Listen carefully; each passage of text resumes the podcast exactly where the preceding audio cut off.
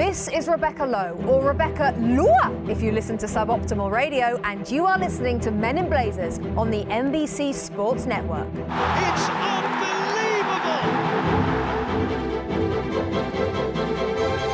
This is Rog, live from the Conrad Hotel in the heart of London town with a post Manchestergeddon pod special.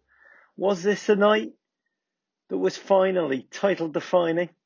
Felt like that before kick off as if this Liverpool and Manchester City title race was coming to its conclusion. This magnificent joust, which to watch, the only thing I've seen like it is that Isner Mahut tennis set at Wimbledon, where both men just kept holding serve endlessly and I think the set ended something like 70, 68. That's what we've been living these past two months. And it all felt, it's always felt like it was going to come down to this United against Manchester City clash, not United from their pomp.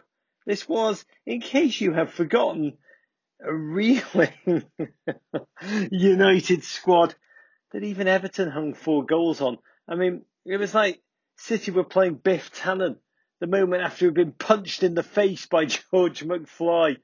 Not a single United player, the English papers marvelled, would getting to City's starting 11. Bookies were giving 6 to 1 odds for a United win before kick-off. These are the kind of odds I've only seen in sports when like Mike Tyson was at his best and was about to fight Pete McNeeley. I mean, there was a pre-kickoff whiff of stop, stop. He's already dead about this game. Now, it was mistaken. That was actually a whiff of Arsenal. But the big question ahead of this game, let me just have a bit of bud. The big question ahead of this one was could United reassert a modicum of pride? Could their players summon something after the weekend of true darkness? And it was clear from the opening exchanges that they were up for this game. And thus the result of the 90 minutes would revolve around the second question that we're all asking about Ole Gunnar Solskjaer's squad. Are they any good? Are they good physically, tactically, skillfully? And the answer we'd find on the day was nope. I mean, there was a lot of scrap in the opening exchanges. It was like, who would win the tactical fouling? That was the big question in the first 30. City, uncharacteristically, something. Was it nerves? I don't know what it was. They were uncalibrated in their passing. They were doing all the moves that normally lead automatically to City goals. That diagonal ball aimed at Kun Aguero from the flank, the ping back ball from the byline, shuttle back deep into the box to no avail.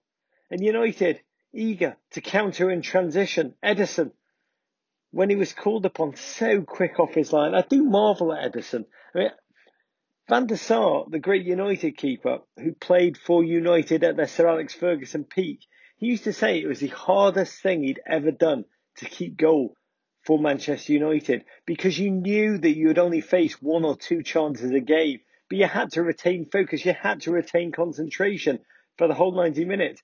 And he'd, he'd sweat through his jersey just from the mental exertion. I think of him when I look at how Ederson has played in these past eight weeks.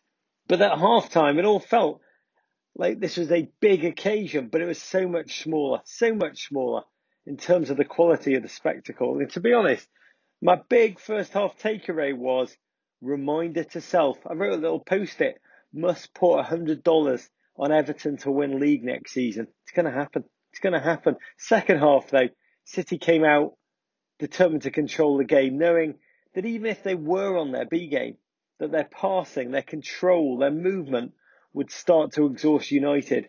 Barcelona's opponents, I remember reading a bunch of interviews with them when Messi, Iniesta, Xavi were playing as a peak team together. Barcelona's opponents in La Liga would say the fatigue of chasing shadows used to just wear them down mentally as well as physically and, and they would wilt. And that's what happened in this game. You kind of felt United buckle just before the goal came in the 54th minute.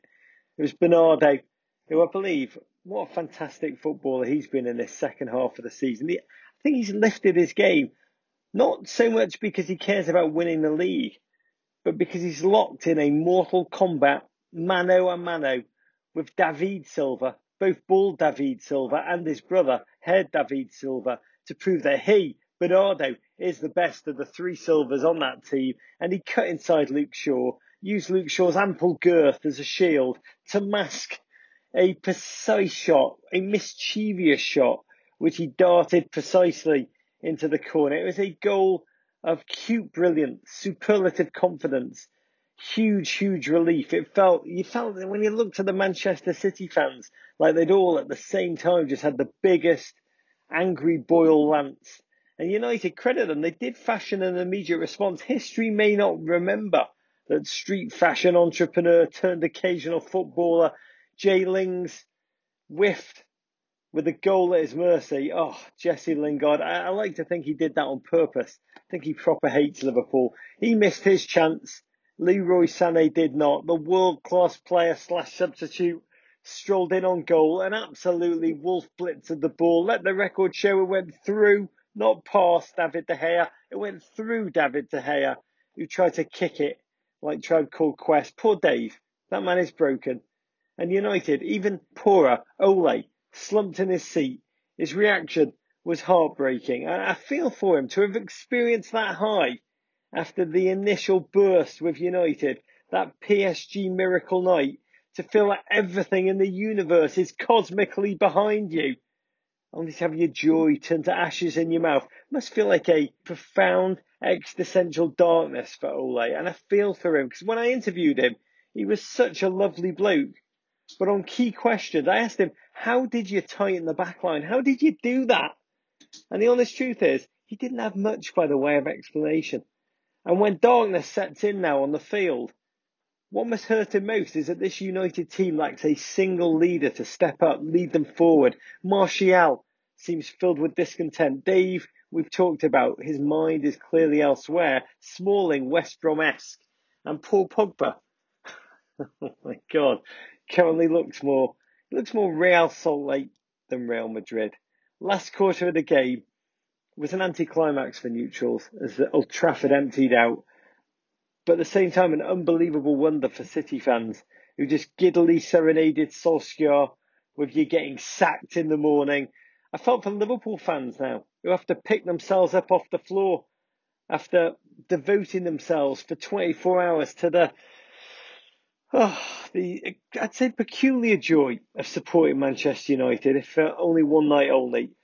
It should be an eerily familiar experience, to be honest, because United have in many ways they've morphed into what Liverpool were in the early 2000s, and this is true, and it is probably incredibly hurtful and hard for United fans to listen to. But they are in danger of becoming a once great club, desperate to reclaim their position as a powerhouse, throwing money irrationally around the transfer market and always coming up short. I asked over Twitter for the Liverpool fans, what did it feel like to cheer for United? Two of my favourite responses at David J. Hyde tweeted, it's like supporting Everton, I assume.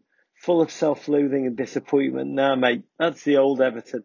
This Everton, we are destined for great things. We're destined for a oh, destination called overconfidence and doom. Our friend MLB pitcher turned football club owner, hello Phoenix, Brandon McCarthy. He went a little darker at B McCarthy 32, tweeted, supporting Manchester United as a Liverpool fan is like visiting a weathered prostitute. Nobody wants the other to be there. Both sides barely tried. Nobody came away satisfied. Full of guilt and misplaced anger now. Oh, Brandon. Oh, Sting would say, you don't have to put on a red light. Liverpool, they now have to play Huddersfield Newcastle, and Wolves, the giant killers, to play out the season with a little team called Barcelona sprinkled a couple of times along the way. Hold your head up high. Don't be afraid of the dark, lads. City, Burnley, the trap game. Leicester, Brighton, still to play a three game run. Surmised by at Tom Bogart at GFOP with only one man could save Liverpool now. Dot dot dot. The Brodge. Yep, ring this one now. Manchester City versus Leicester City, May the 6th. Oh, the Brodge is going to look into that mirror in his little changing room before the game, in his little tighty whiteies, and just tell himself there's only one man that can save the fraying of democracy now, and his name begins with B and ends in Rog. Oh, Liverpool supporters, could be worse. Could be an Arsenal fan. Another odd night in this roller coaster. First Unai Emery season. Wolves, three goals in nine horrific Gunner fan minutes. Yet again, Arsenal missed the chance to go fourth in the Premier League. Great 48 hours for Spurs fans, though. Your dreams intact. Intact, I say. Christian Eriksen, what a baller.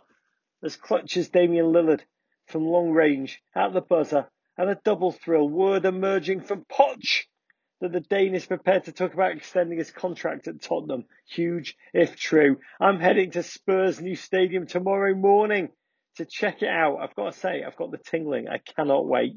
One last note. Shout out to Callum Hudson-Odoi, out for the rest of the season after rupturing his Achilles against Burnley. The physical agony he must have felt, the mental agony after the season of frustration. May you channel it for good. Callum Hudson-Odoi, may you bounce back stronger than ever. Oh, hopefully for his sake under a manager who actually values him. I'm raising my Bud fan blood fam to you in the United States from London. This is Rog. We will be back podding on Monday. Until then, wishing you all health, happiness, love, and courage.